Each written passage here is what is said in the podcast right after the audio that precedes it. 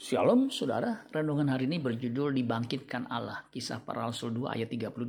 Yesus inilah yang dibangkitkan Allah dan tentang hal itu kami semua adalah saksi.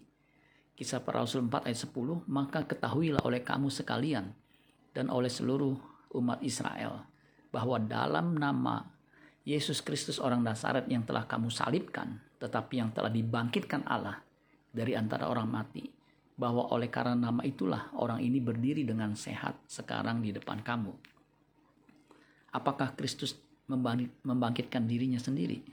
Jawabannya tidak. Menurut teks ayat tersebut di atas, Yesus Kristus tidak membangkitkan dirinya dari kematian meskipun ia adalah anak Allah. Kebangkitan Kristus dipahami sebagai tindakan Allah Bapa. Hal ini menunjukkan kesalehannya dan sekaligus kuasanya atas kematian dan meneguhkan identitasnya sebagai anak Allah. Ibrani 5 ayat 7 sampai 9. Dalam hidupnya sebagai manusia, ia telah mempersembahkan doa dan permohonan dengan ratap, tangis dan keluhan kepada Dia yang sanggup menyelamatkannya dari maut. Dan karena kesalehannya, ia telah didengarkan. Dan sekalipun ia adalah anak, ia telah belajar menjadi taat dari apa yang telah dideritanya. Dan sesudah ia mencapai kesempurnaannya, ia menjadi pokok keselamatan yang abadi bagi semua orang yang taat kepadanya. Untuk apa Kristus dibangkitkan? Inilah jawabannya. 1 Korintus 15 ayat 12 sampai 17.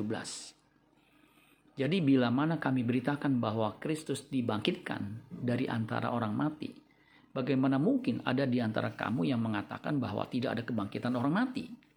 Kalau tidak ada kebangkitan orang mati, maka Kristus juga tidak dibangkitkan. Tetapi andai kata Kristus tidak dibangkitkan, maka sia-sialah pemberitaan kami dan sia-sialah juga kepercayaan kamu. Lebih daripada itu, kami ternyata berdusta kepada Allah. Karena tentang dia kami katakan bahwa ia telah membangkitkan Kristus. Padahal ia tidak membangkitkannya. Kalau anda kata benar bahwa orang mati tidak, dibangkitkan. Sebab jika benar orang mati tidak dibangkitkan, maka Kristus juga tidak dibangkitkan. Dan jika Kristus tidak dibangkitkan, maka sia-sialah kepercayaan kamu dan kamu masih hidup dalam dosamu. Jika kita mau dibangkitkan Allah dan dimuliakan bersama Kristus, maka kita harus mencapai kesalehan seperti yang dilakukan Kristus. Amin buat firman Tuhan. Tuhan Yesus memberkati. Sola Gracia.